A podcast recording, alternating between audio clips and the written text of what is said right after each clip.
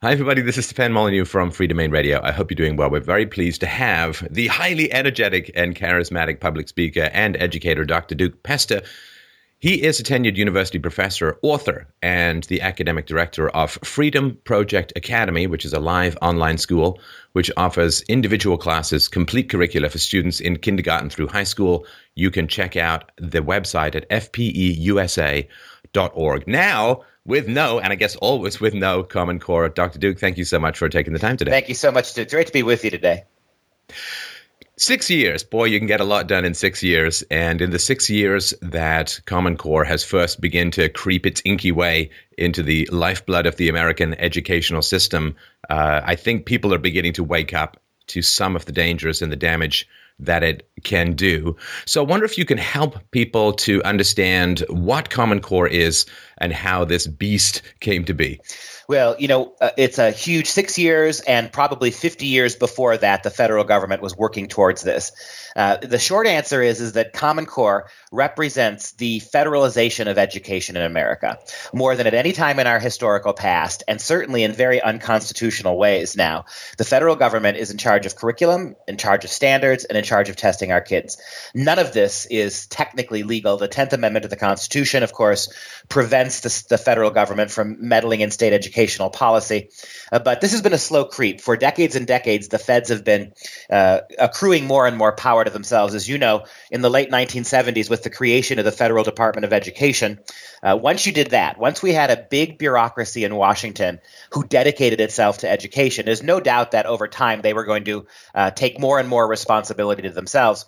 Common Core represents the biggest step forward in the federalization of education. And there are two main problems, number one. Number one is this centralization, this control. Uh, the more the federal government controls our kids' schools, the less access and opportunity parents have to impact their kids' education, the less local school districts matter. Indeed, entire state education departments will quickly become uh, moot. All they're going to do is implement federal directives. They have no uh, originary ability to change things now in a meaningful way. So that's number one. And number two, as always happens with the federal government, what they do is when they have this kind of control over anything, now healthcare and now education, they use it to import ideology.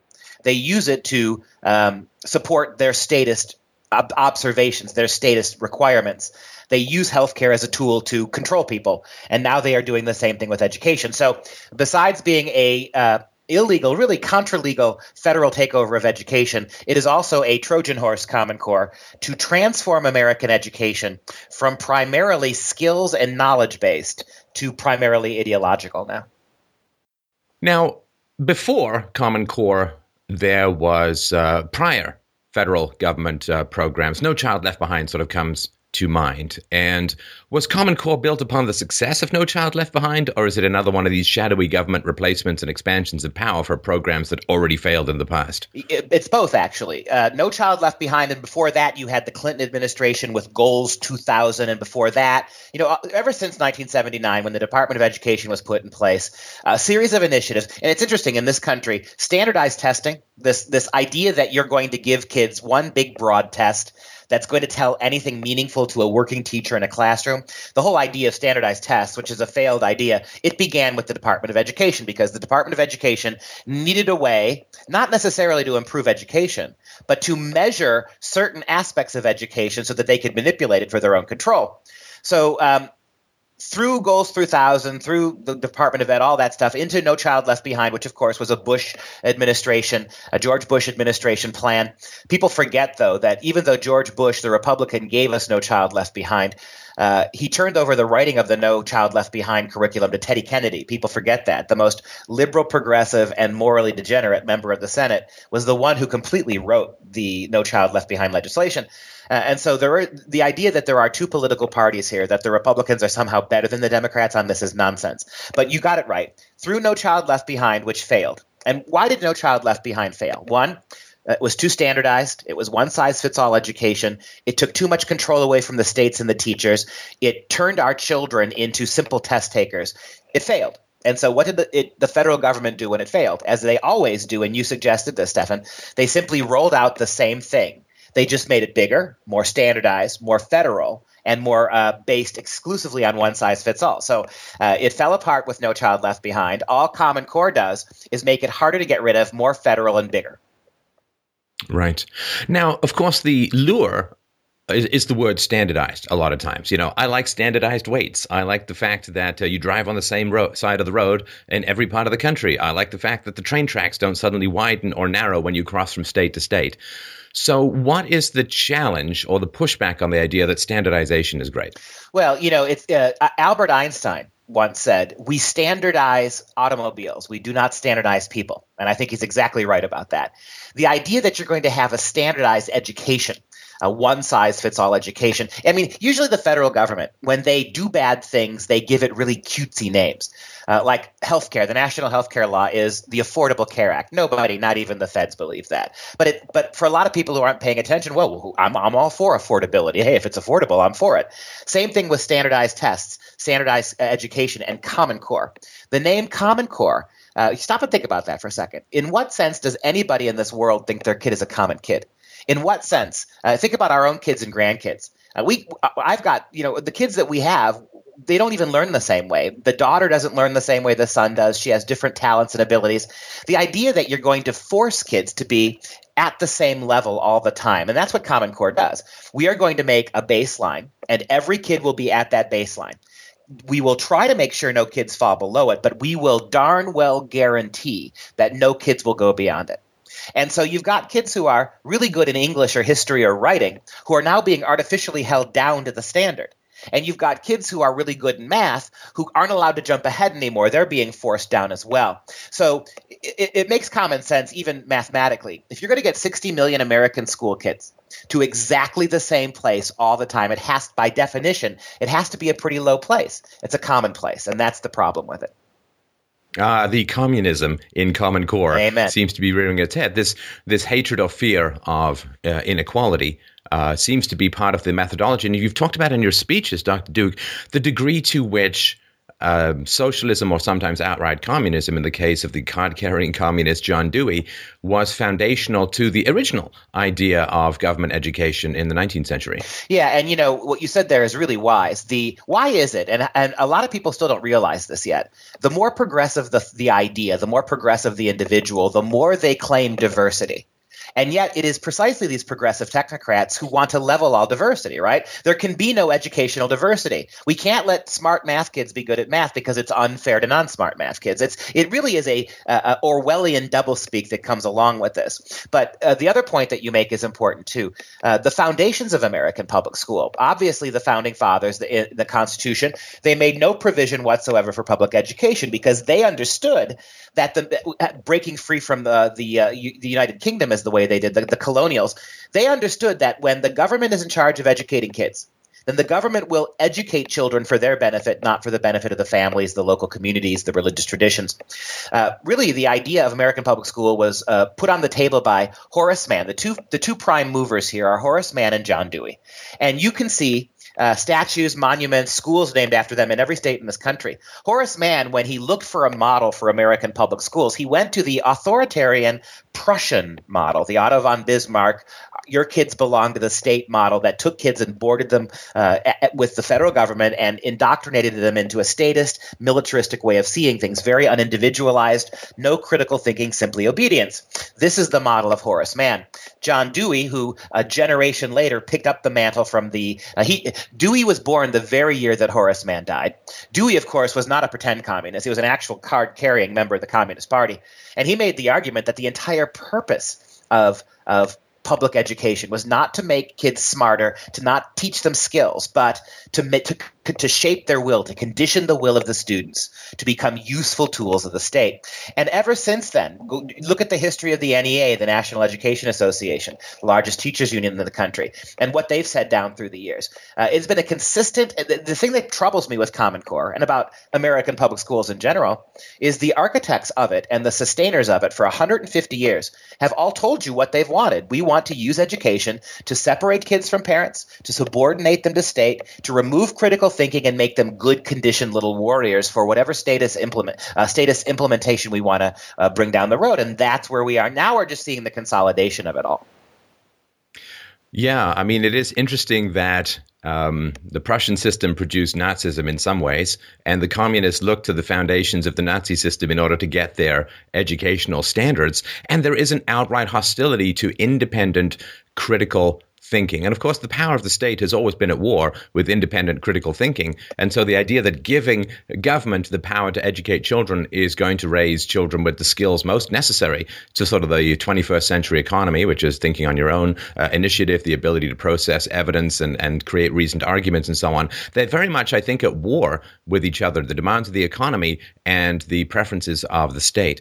Yeah, it's a great point. And most moms and dads I talk to in my talks across the country, they are neophytes at this. They've never given a second thought to public schools. They grew up with them. The idea that they would drop their kids off eight, ten hours a day to let a government entity educate them, that's so ingrained in their psyches now that they know, and they think it's free too, right? Forget the skyrocketing property taxes that moms and dads are paying. They think it's free. Uh, but the, the bigger issue is exactly that one. And the, the parents aren't aware of this, this dichotomy here that the public schools, they're really not public schools anymore. We have to refer to them, I think, as government schools because that's the model that they serve. Uh, and it has always been the case. Uh, you know, and you, it was the not, whether you're talking about status on the supposed status on, always been puzzled by the, the Nazis as a right wing ideology, given that they define themselves as socialists in their very name. But the, the so called right wing fascists, the Nazis, the left wing fascists, the communists, um, the idea that they, they have a shared goal here, and that is the, the power of education. It was Vladimir Lenin who said, We'll give you the West. You can have the parliaments, you can have the houses of Congress, the Senate. Give us your elementary schools, he said. And within one generation, we're going to take your kids from you. And of course, that's what the Nazis did. Uh, von Bismarck and the Prussians did it. We see it across, and American progressives, I would put in the camp of statists who want to see control over every aspect of our life subordinated to a federal entity.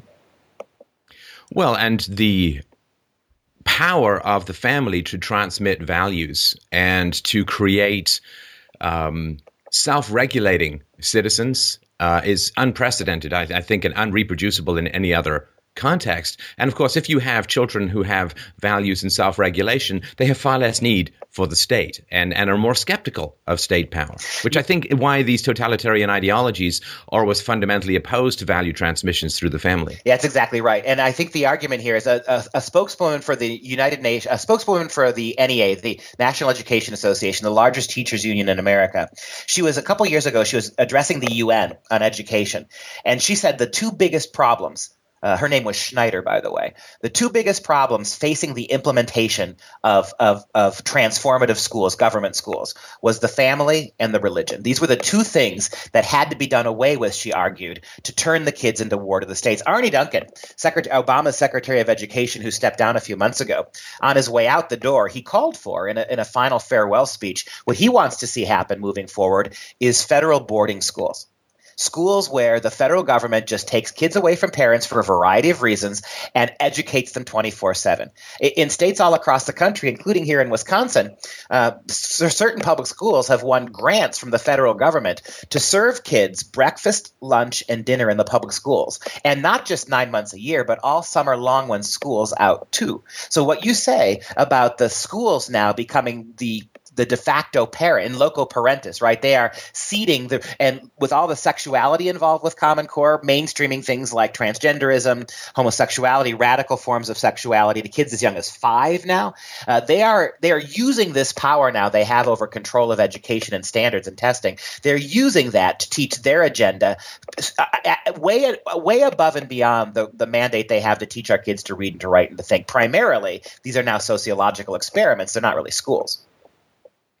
Well, and I think that's been somewhat explicit uh, in, in, many of the pronouncements put forward by educational mandarins or bureaucrats. The idea that uh, schools are there for, I think they refer to it as psychosocial therapy or some. What did, what did even mean by that? Yeah, in 1969, the NEA said uh, the schools must be the, uh, the, the the path to change to transforming American life is based on the requirement that schools will have to become psychosocial clinics, and that teachers will have to become psychosocial therapists to make this happen. In other words, uh, the schools are not places where ABCs and one two threes are taught. Now they are places where first and foremost we must condition the will of the people. We must get them. You, you, you I'm sure you saw Stefan that school district in Portland, Oregon, a couple weeks ago, who voted to ban any tech to remove any textbook from the school that has any that sheds any doubt or suggests that there's a second side to the global warming debate.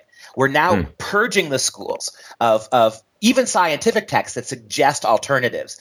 Uh, this is the kind of thing they're doing. It's not about teaching science. Teaching climate change in second and third grade, it's not about teaching science. These kids are too young to understand so- how science works, too young to understand, to be able to read the climate science for themselves. You're just indoctrinating these kids and you're now removing anything that would give them an alternative view. And when you think about that, and you apply that to sex, to the evils, what they perceive to be the evils of capitalism, to uh, across the board, the so-called white things like white privilege now, right, are being taught completely uncritically. And to my mind, I mean, this is this is the most illiberal thing in the world. You are judging an entire race of people on the color of their skin and suggesting that simply by virtue of their race or patriarchy, by virtue of their gender, people are racist or sexist. Uh, so we are reinscribing all the things that classical liberals said they were fighting against. We are now reinscribing in the genuine discrimination on the basis of progressive liberal thought, which is shocking when you think about it. Well, race baiting in particular was foundational to the communist agenda. It was put forward by the Comintern as early as the 1920s, uh, and it's a way to set people against each other who otherwise might be friends and allies. Uh, because a people more easily divided uh, is more easily ruled. So it doesn't shock me that that particular approach is uh, being right. taken. Now, 60 million American school kids, all being taught to the same level. Uh, weeks or months being devoted to teaching the test. Uh, as you've pointed out, there are ads on Craigslist for people being brought in for nine bucks an hour to mark these tests like they're going pa- past in some sort of conveyor belt, and usually a very accelerated conveyor belt. And sometimes they're even being pressured to provide the test results or the test markings that the bureaucrats want.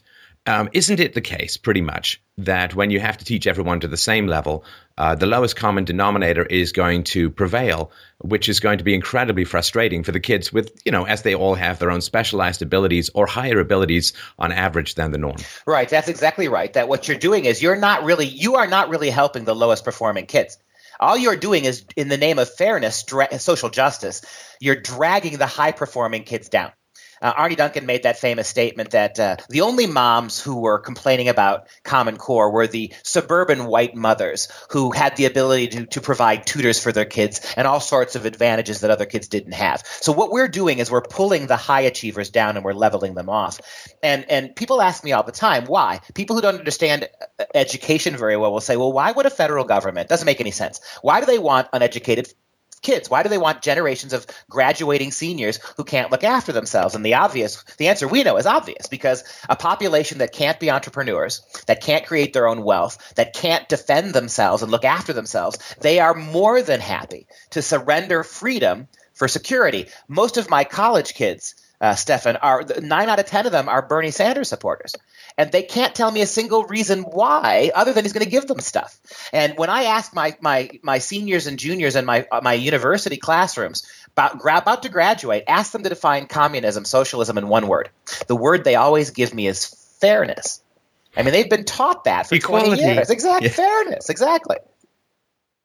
Well, as, as you pointed out in speeches, uh, the kids who get school breakfast, lunches, and dinners, uh, there was stigma because it was associated with the poorer kids, and therefore the schools, I think, were legally then required to provide breakfast, lunch, and dinner to everyone, so that the poorer kids couldn't be so easily identified. Right, yeah, that's right. And so the the creeping growth of the idea of the school as parent, Arne Duncan also said in his speech in 2009 that we're beginning to build clinics on our middle and elementary schools. That's that has to be the norm, he says. We moving forward, we can't trust parents to give the kids health care. We can't trust parents to give their 11-year-old girls the kind of birth control the federal government thinks they should have. So we're putting actual clinics on the schools now. So your your 12-year-old daughter shows up to school with a couple of Midol once a month and she could literally be suspended for drug trafficking.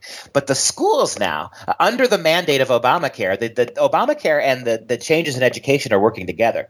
Uh, because the minute we decide we, we didn't even really decide it. We didn't vote on it. The minute the federal government made itself responsible for healthcare, they now get to decide what healthcare is. And they have all kinds of sections in the Obamacare legislation about your kid's educational health. So education by definition now is more about healthcare than it is so, so psychosocial. You asked that question. More about healthcare, mental wellness, psychosocial development than it is real hardcore learning. And that gives the the the feds a real in to transform it that way.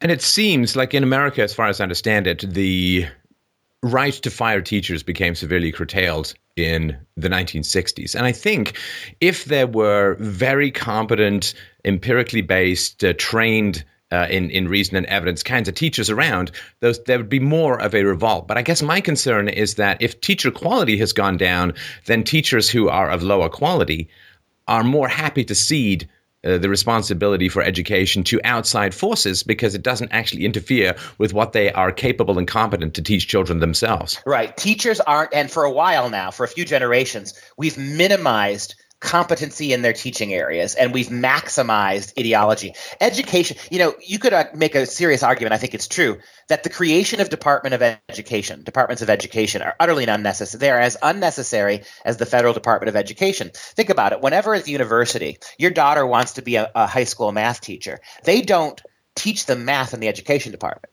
They send the child, that's the student, they send them to math professors. When somebody wants to be an English teacher, they send them to me the English professors.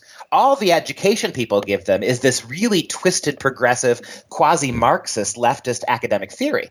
And so, for ever since we, we defaulted to the idea that the only people who were allowed to teach in this society were people who were accredited by big state departments of education, we had lost the game there. And Common Core makes this even worse because what's happened, of course, is those teachers who were that last generation of teachers who had been taught a different way, these are the teachers close to retirement age, they all just walked away. They weren't going to do this Common Core. So teachers who had five and six and seven years to go before their full retirement, they just said enough is enough and they walked away.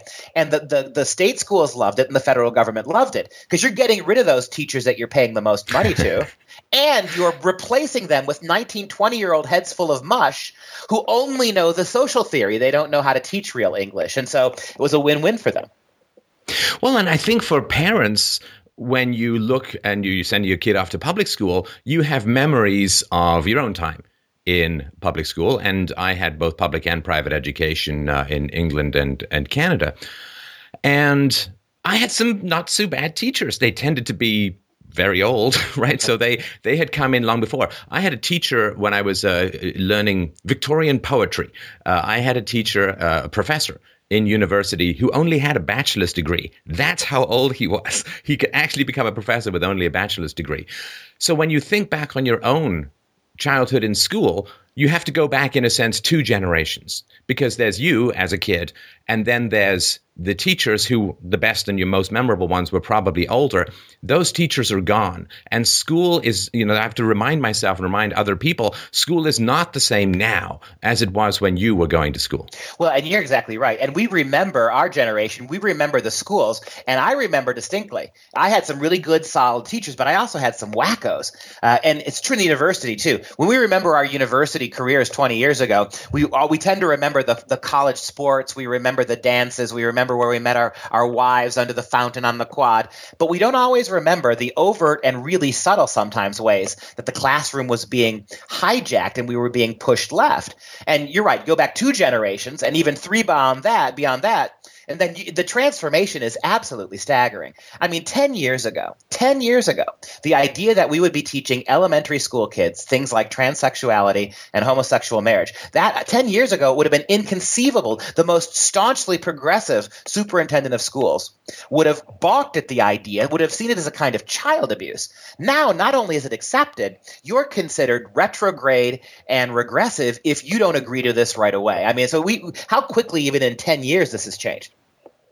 Well, and of course, they're trying to get um, things like oral sex and masturbation and so on taught to children who are Wait, I mean, I don't think the school should ever be involved in teaching sex, sexual matters to, to children. That, to me, of course, is the responsibility of the parents because sexuality and values and civilization and marriage and family and commitment, they're all so heavily bound in together that teaching matters of sexuality without teaching the values that make it sustainable and productive for society is extremely dangerous. They might as well give uh, gun safety lessons to four year olds.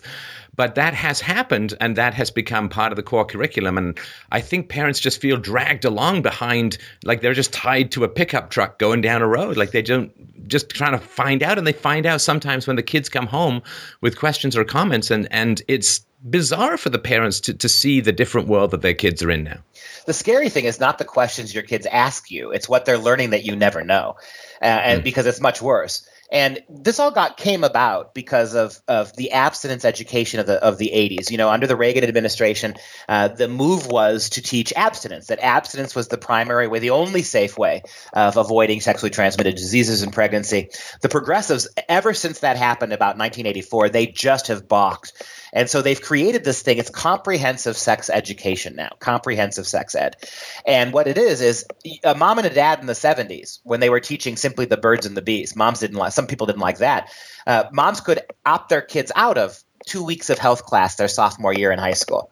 The problem is now is that the kind of sexuality that's coming through in Common Core, and it was designed this way, you can't opt out of anything.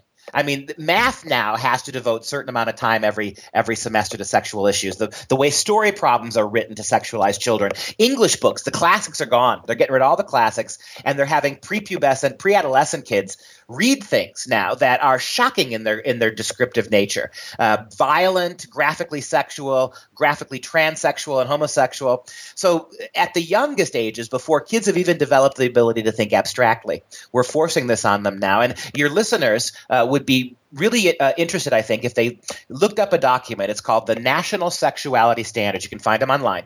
The National Sexuality Standards, they were written in 2012, the very year that Common Core was being put into the curriculum. And if you look at the scroll through the first few pages of that document, it's a federal document, you will see on page six that the National Sexuality Standards, this comprehensive sex ed, it was already designing itself based on what the Common Core standards in English and math were doing.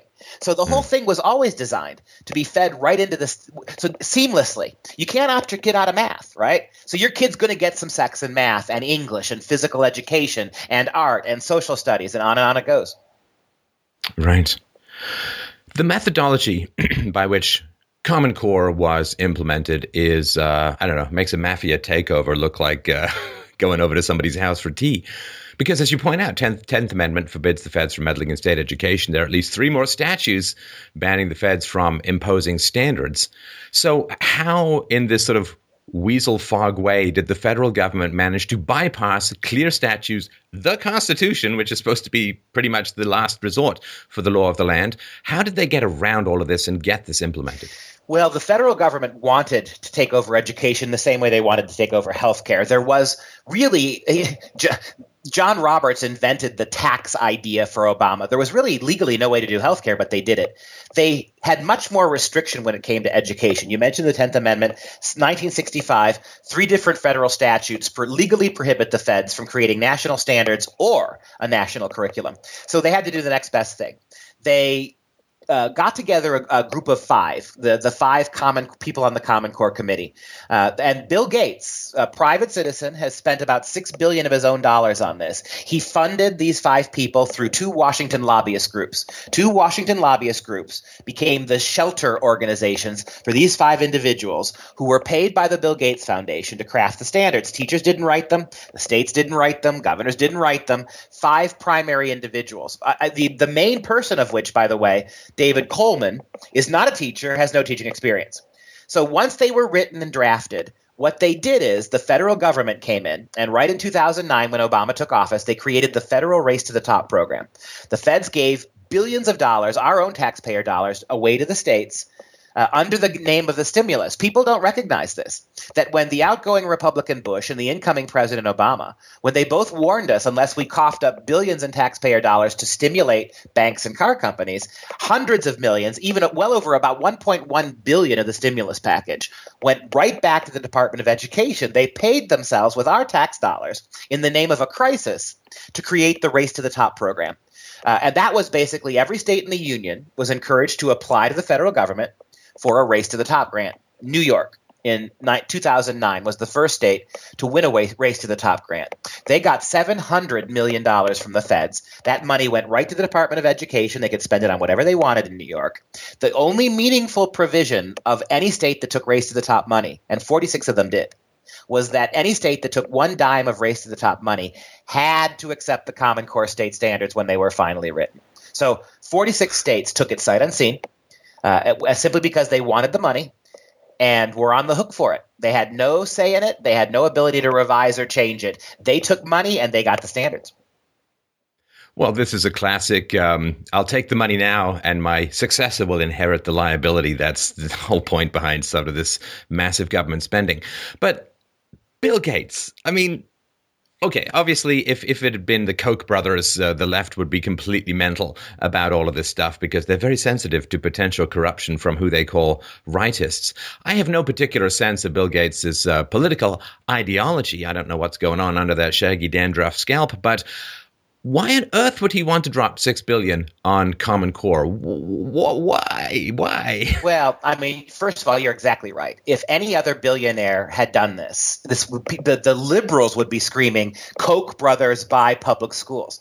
But the reason Bill Gates doesn't get that is because we have a long history of his progressive leaning causes, right? His parents were on the hmm. board of Planned Parenthood. He's donated all that money for quasi eugenicist abortion techniques in Africa, what goes way beyond just birth control, what he's doing over there.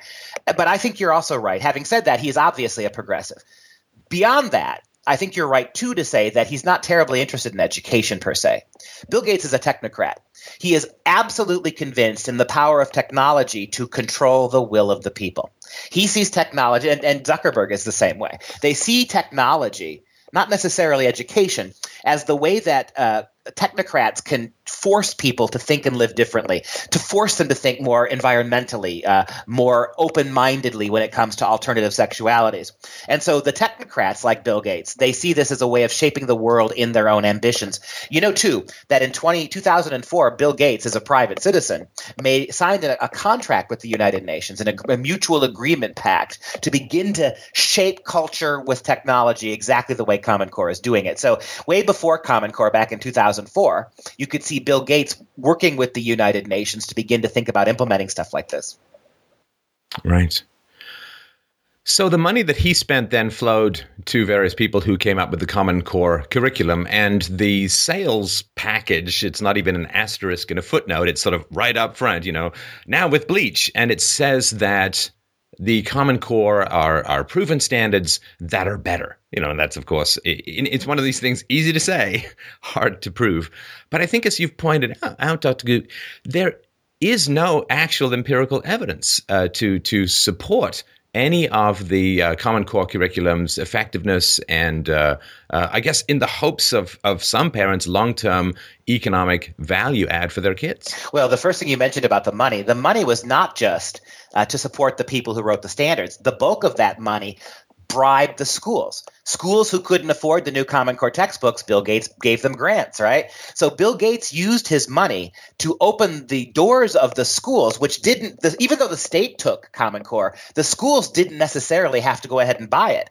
But Gates provided all this money for the schools to throw out all their old curriculum and standards and take the new textbooks. So that was the big bribe. And the second thing you said is equally problematic, right? This idea that the federal government, the schools, they they they they put this in place. They bought and bribed and paid for it, and yet none of this has been tested. Uh, what troubles me as a, as a Common Core, anti Common Core advocate is everything that's wrong with Common Core, the people who wrote it said it. We have a great quote from Bill Gates in 2009 saying exactly that. We won't know for 10 years. On film in front of hundreds of people at a conference, he says, We don't even know if it's going to work for 10 years. It's never been benchmarked. It's never been tested. The whole Common Core thing has been the whole premise of Common Core is a lie. It's it's new. It's never been, it's, first of all, it's copyrighted, which means teachers don't have a lot of flexibility.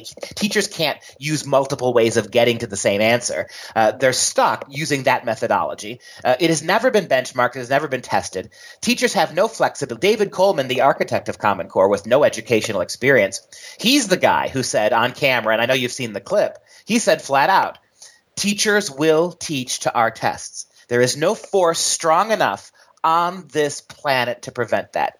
I mean, this is a guy with no educational background who is overseeing the test. And we let's be clear for your your listeners. David Coleman started out as the chair of the Common Core Committee, but no sooner did he finish the English and math standards than he miraculously ended up at the college boards where he's in charge of the exams your kids have to take to get into college now, right? Particularly the SATs and the ACTs, excuse me. And so what you see now is the same guy who put the standards in place is now transforming the college entrance exams to be Common Core based, right? You see the plot, how it all just starts to settle in and fit together. Well, and I just want the people listening to and watching this to pause for a second because this to me is so morally reprehensible. I, I doubt, even with Shakespearean eloquence, I could encapsulate it in mere syllables. But when Bill Gates says we won't even know if it works for 10 years, what he's talking about is experimenting with progressive ideology on 60 million children. And if it doesn't work, and propaganda only works for the state, it certainly doesn't work for the free market. But if it doesn't work, then Bill Gates is casually throwing his billions of dollars, and the government is throwing its billions of dollars in a massive social experiment wherein children's entire lives and futures are at stake. And they're saying it's not even worth it to test it ahead of time. And what that means is they don't think it's going to work. Because it would be easier to sell it if they tested it in a local environment and turned out to work beautifully, then they would test it. So they don't believe it's going to work. They're implementing it anyway, and they are experimenting with radical, anti rational, anti enlightenment values on children who are captured and, as one um, uh, ancient educator uh, in the 19th century, uh, I think it was Horace Mann, said that they're hostages to our cause. The children are forced to be there, the parents are forced to pay. It is a giant social experiment.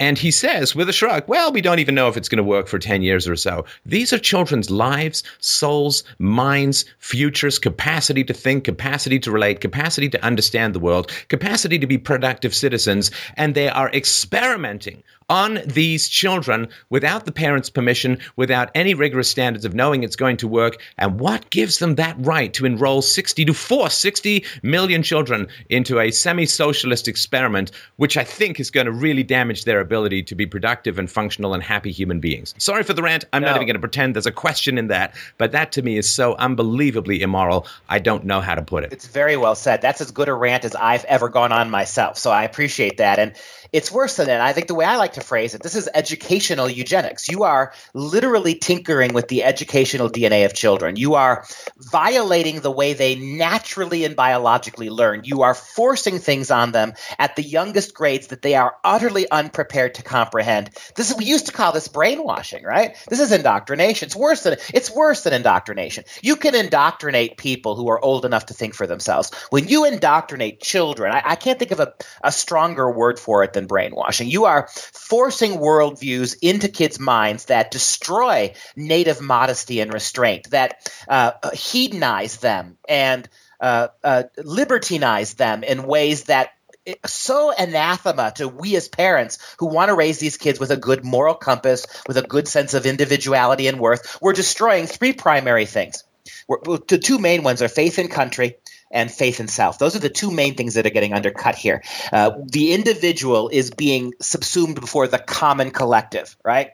And then the idea that free markets, individualism, liberty, all of this stuff is now just all, they're all social constructs who, that were designed to oppress these kids. This is a radical brainwashing and rewriting of the very uh, educational fiber of their being. And it's going to have devastating consequences for these kids when they get older.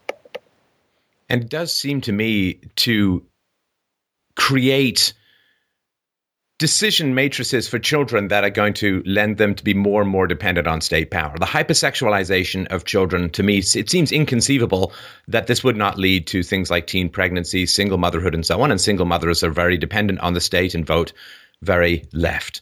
Uh, if you have uh, children who, who, grow up without the thinking uh, skills, without the rigorous uh, evidence based uh, reasoning skills to compete uh, in the economy, then they're less capable of employment and therefore more dependent on the state. Or if they're capable of employment, it's at a very low level. Or they want to go and get government jobs because they don't know how to compete with, because, you know, we have a global economy, which means that American kids are no longer just competing with American kids, they're competing with better educated kids, non indoctrinated kids all over the world.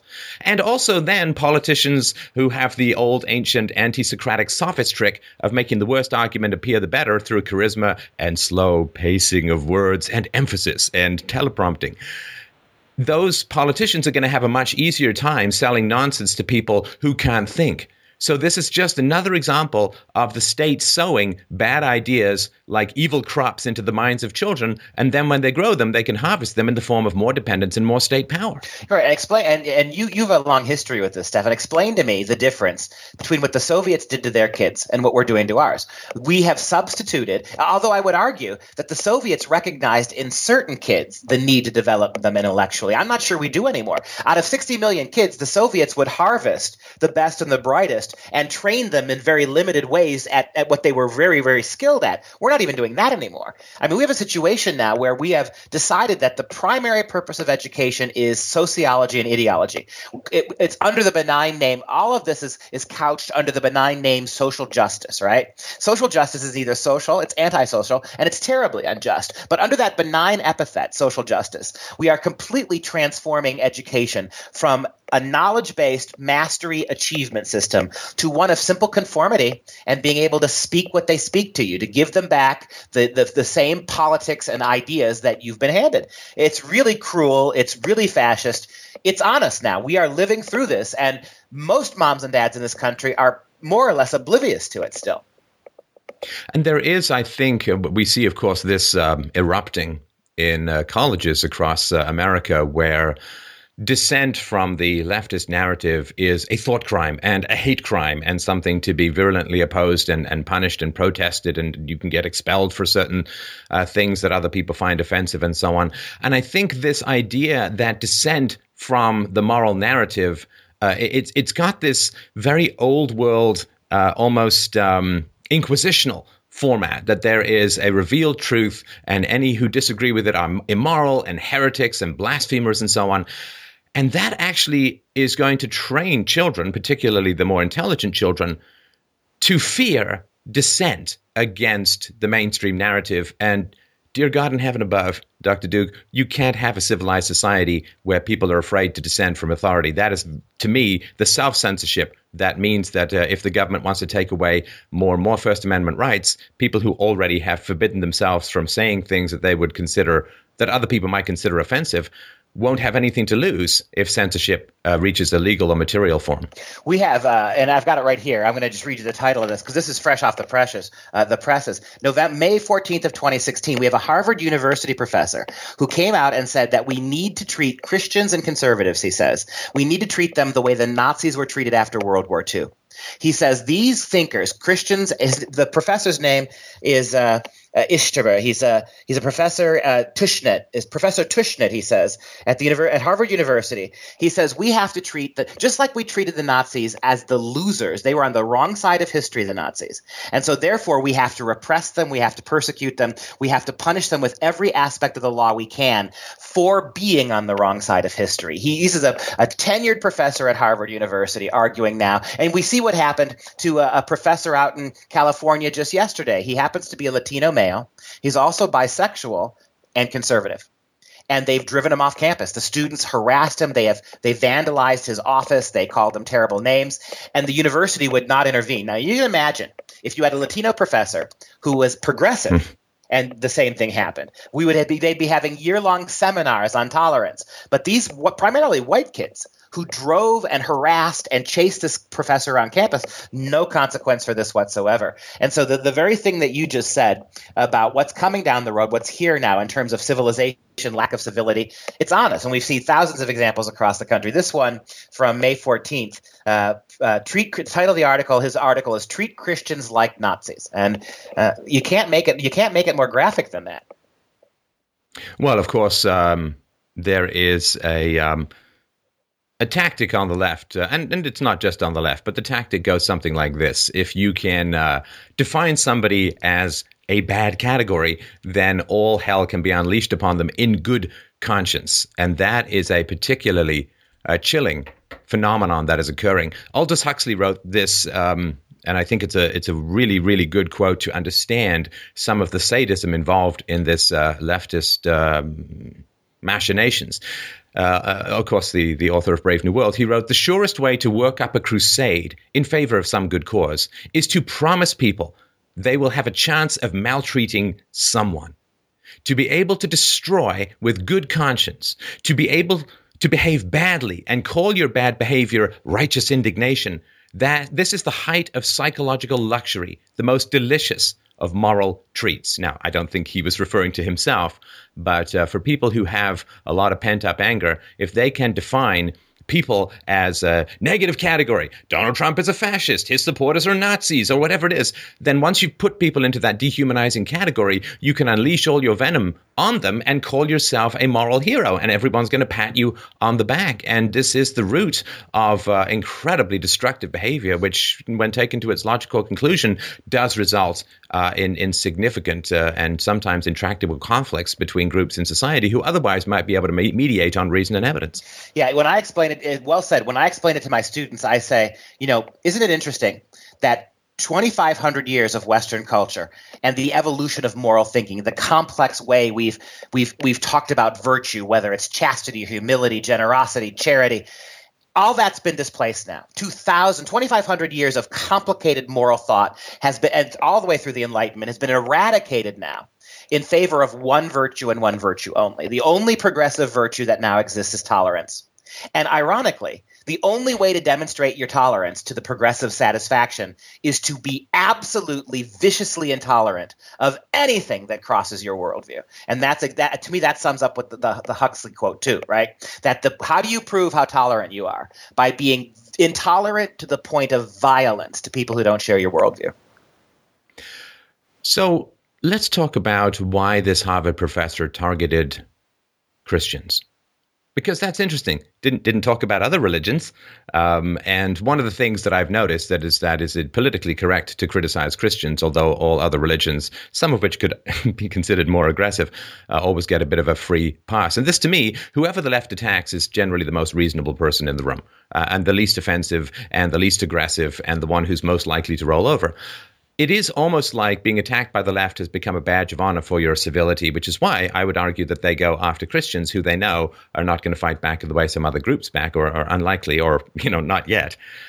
But the idea that Christianity in particular provides uh, or, or is a bulwark against the expansion of state power is kind of a new idea for me. I've been critical of Christianity, to put it mildly, in the past. But as a relentless empiricist, to me, it's hard to avoid the fact that having a power in your life or in your mind that is superior to the authority, the moral authority of the state, gives you a conscience independent of state power. And I can't help but see that as one of the greatest bulwarks against the expansion of state power. Yeah, and I happen to be a Christian, and I teach Christian subjects in the universities all the time. And for me, um, the, I, I, share share one hundred percent your skepticism about organized religion. But if you go back to the fundamental ideas of the Gospels, the thing that gets me, that I think is what you're talking about, is this bulwark that has been infused through Christian civilization for 2,000 years. Even if Christians no, even if non-Christians don't even recognize it anymore. If you go back to the Gospels as the central tenet, the the ideas of Christ are primarily the ideas of the individual. That Christ didn't heal collectively, he didn't preach necessarily collectively. He dealt with the people who he he he, he interacted with one on one. His entire philosophy was one that the individual was was what was God was interested in primarily. And so the individual, as Christian culture evolved and Christian nations evolved, the individual became increasingly ensconced at the center of, of, of what was important in creation.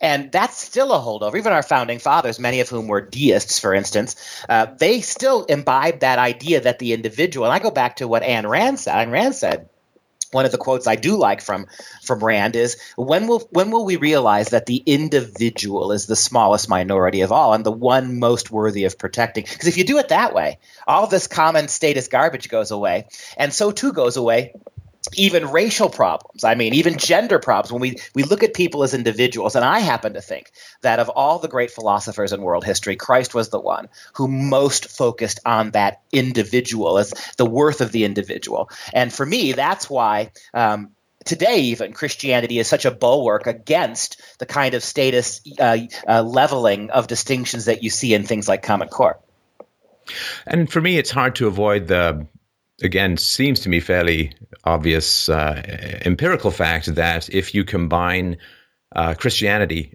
particularly with Greek philosophy, um, to some degree Roman, but I would say more specifically Greek philosophy, and the fact that Christian theologians have wrestled with Aristotle and Socrates throughout the centuries, the countries which have had the Greek Christian combination uh, have ended up as the most uh, equal before the law, smallest government, most dedication to the free market and scientific principles and so on. I can't look at that. And looking across the world, I can't find that that's an incredible kind of accident.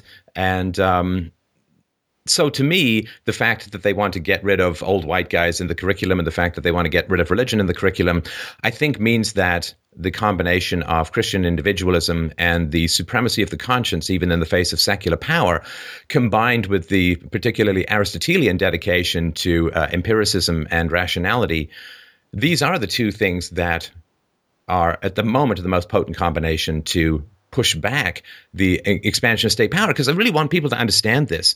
It never ends. The, the, the power lust, the addiction for power over other human beings, it never ends. Common Core is only the next domino. There'll be a domino after that. There'll be a domino after that because it will never work. They will never be satisfied. There's never enough power to fill up a hungry, hungry soul and satiate it an empty soul, an alienated soul, uh, an, an evil soul, can never be filled up with enough power to turn it good. So it's never going to stop. Common Core is also going to fail, and then there's going to be Common Core 2.0 and 3.0, and more and more control is going to be placed until the government runs out of money, which is one of the few rare opportunities for the uh, return of freedom to certain situations, or until the people become truly informed, uh, truly uh, speak powerfully with uh, a voice to push back against this kind of power because you say, oh, well, okay, so Common Core's in, I guess we'll learn to live with it. Well, as you've pointed out, it's a whole series of dominoes, and every domino gets bigger, and every domino gets darker, and eventually it's just a gravestone falling on civilization. Yeah, and I thought that was a wonderful description you just gave of Western culture. You didn't call it that, but this linking up of the Judeo- That's what I mean. I'm not trying to hide it. I- the Judeo Christian philosophical tradition right, and its ethics, the morality from the Ten Commandments to the Sermons on the Mount, to the rationalist tradition of Plato and Aristotle. And, and what we all have to realize, it's not just Jesus they're coming for, because there are a lot of secular thinkers who are, w- wouldn't be too bothered by seeing the diminution of religion in the country. But they're also coming for Aristotle and Homer and Plato, too. They're coming for all of it. And rather than see uh, Western culture as some great divide between Bible thumping morons and secular enlightened people, we have to recognize this the way that the culture is intertwined that you need both you you don't necessarily need more churches but you need a more of a sense of these two ways of seeing right the for to hyper sensitize hyper simplify it the compassionate and the rational need to be bound together in the way that western culture uniquely did it and if you don't you get what you, what you just said. It all unwinds. Civilization itself begins to peel apart, and one of two things is going to happen. We're going to fall apart to anarchy, which is what the progressives are driving us to, or we're going to fall apart to some kind of a theocratic fascism, which is the answer of Islam, right? That what you get when you emphasize only the spiritual is a fascist kind of Islam. What you get when you so anarchize thinking and thought, you destroy truth, you destroy morality, you get the kind of liberal anarchy that we're now laboring under, and both are equally dangerous. And yet, that Western culture that we have lived with for 2,500 years, precariously sometimes, but they put those two traditions together and gave us something better than either of those two really anti civilizational uh, alternatives. Uh, yeah, minor technical correction from a guy who studied a lot. Uh, anarchy means without rulers, and the idea that the end goal of the uh, communists is to have. I mean, I know in the Communist Manifesto, a stateless society never right. appears and so on, but the ever expansion of coercive power over the individual that is the foundation of the state uh, is uh, chaos, yes, uh, but you know, no, no gods, no rulers is sort of the the idea behind anarchy. And boy, we sure aren't running out of rulers, right. but we are we are running out of gods, and this is one of the reasons why uh, I view myself in very much strong alliance with um, with Christians at the moment because yes, they're coming for the Greco-Roman tradition of critical thinking, of empirical evidence, of speaking truth to power. They are coming for the Christian tradition of having an allegiance to ethics uh, and to a system of belief that is outside the role of state power and awfully, often directly in. Uh, thou shalt not steal, uh, with regards to the income tax, is not necessarily uh, something that Christians have never spoken of, and I think that's very, very important to understand that. Um, if, if you think you can stand alone, if you think you can stand without allies, well, that's probably what the people in power want you to think because you're going to be a lot easier to take out of the way. Well, so I think it was a very necessary corrective. What I meant was not necessarily anar- anarchy in the sense of moral anarchy. This idea that oh, yeah. male, there's no male and female, right? The, the, the breaking down of the civilizational, the, the civilizational uh, cohesiveness in order to reinforce a new order that both ends. And you're right, it both ends up in terms of control. Now let's talk a little bit about solutions and alternatives. I don't I don't want to have the elephant of despair sit so crackingly on the chest of everyone that they can't back, get get get back up again afterwards. So, in my particular view, I would view um, American government schools or federal schools at the moment as a pretty toxic environment, uh, as a, a, toxic environment for children. But of course, there are alternatives. Unlike some places, Germany comes to mind. Um, homeschooling or unschooling or other forms of alternative education is legal. I mean, of course, you still got to cough up the money for government schools, even if you don't use them. But um, what are the options that people have? To uh, avoid this uh, potentially increasingly dangerous environment for the health and well being of their children. Well, one of the remarkable things about the American experiment, unlike many places in Europe, is that we do have uh, a really vibrant homeschool culture here. We have uh, a, pr- a freedom unprecedented in lots of other places in the world to be able to keep our kids home, to teach them ourselves, and even if we can't always do that financially or in terms of who's who's going to be home, we have all sorts of ways we can supplement the kids' education. In the last 10 years, homeschooling went from 2 million families to 3 million. And it's a really, and, and given how much there's a lot of bad information on the internet, but there's also a lot of good stuff, a good history, right? And so, uh, yeah, good podcasts, that sort of thing. We can uh, like us. We can yeah, really hopefully. impress upon kids uh, a, a, a, normal view of history. We could give them balance, and that's what I would say. Even if you can't afford to homeschool your kids, even though it really doesn't cost anything, uh, I think homeschooling is the answer. But if you can't do that, and you can't find a good, solid private school, uh, then take some time every day. Recognize that your kids are going to get a false view of American history. America and Western culture will be responsible for all the world's problems. Multiculturalism will excuse the worst aspects of other cultures and somehow find a way to blame us for it. So you've got to give them real history. You've got to teach them civics, which they don't learn in school about what the rights and responsibilities of freedom are. But, you know, unprecedented freedom to avoid things like Common Core. And so, unless moms and dads wake up and start doing it, it's going to be more difficult to do. And you you generously gave me a minute to talk about what we do. Um, I got involved with FreedomProject Academy. What we are is for moms and dads who are exactly in that position. Moms and dads who know they have to homeschool, they have to get the kids out, but they don't feel qualified to jump right in with both feet. We can help them. We are a complete online school from kindergarten through high school. We can do individual classes for the mom who who thinks she can handle English and history and math but needs help teaching chemistry. We can do it for her. Or in some instances, families will give us their kids for 10 classes a year. And we have, unlike a lot of schools which use recordings, we have live teachers teaching like you and I are talking to each other on the computer here. The, the, the kids can see the teacher. She, they can interact with them. They have actual classmates. Uh, so it, it re- replicates the social aspects of the school without the bullying, the sexualization. Uh, and we are a classical school too, in the sense that we we teach critical thinking, critical values. We teach logic. We teach economics. We want kids to be able to the exact opposite of what the public schools want. We want to graduate kids who are independent, entrepreneurial, critical thinkers who are going to be suspicious of anyone and anything that seeks to restrict uh, their freedom and their liberty. And so we're one of many uh, arguments, but take a look at us. And if you want more information on Common Core, by the way, you can come to our website, look at the school, and get all that information for free. It is fpeusa.org, uh, fpeusa.org. And uh, any questions, or just take advantage of all the free links to all the, the Common Core stuff we have up. And also wanted to to point out that um, Dr. Duke has uh, great speak. I mean, as a speaker myself, it's a real pleasure to watch somebody great uh, doing what they love. And of course, you've given a speech many times, the way you stride passionately without notes. It's a beautiful thing to watch. And uh, we'll put a link to uh, one or two of your speeches below, which are just well worth, you know, you, you can download the audio if you want, but uh, they're well worth watching. You're a very, very compelling and, and passionate and powerful speaker, and I, I really uh, respect that because you know it's it's one thing to have the truth, it's another thing to be able to successfully implant it into the minds of others in a motivational way, and that is um, a, a, great pleasure to watch in action. So I just want to say thanks, of course, a lot for taking the time today. It was a real pleasure to chat, and uh, thanks a lot for all of the work that you're doing. And uh, you know, it, it, it's people like us who have to step up and fill in the gaps of the generally leftist mainstream mainstream media who refuse to report on these kinds of things because, of course, it serves their uh, agenda of expanding the squishier sides of state power. So I appreciate the work that you're doing. I really appreciate your time again, and uh, you're welcome back anytime you like. I'm really grateful. You uh, you've been fighting this battle longer than I have, and uh, you you have your own brand of eloquence and reach. And so, uh, yeah, the more we can link up forces and continue to push this, the better. Uh, thank you so much for having us on today, and if we can ever come back, we'd love to. Appreciate it. Thank you very much. All right. Take care.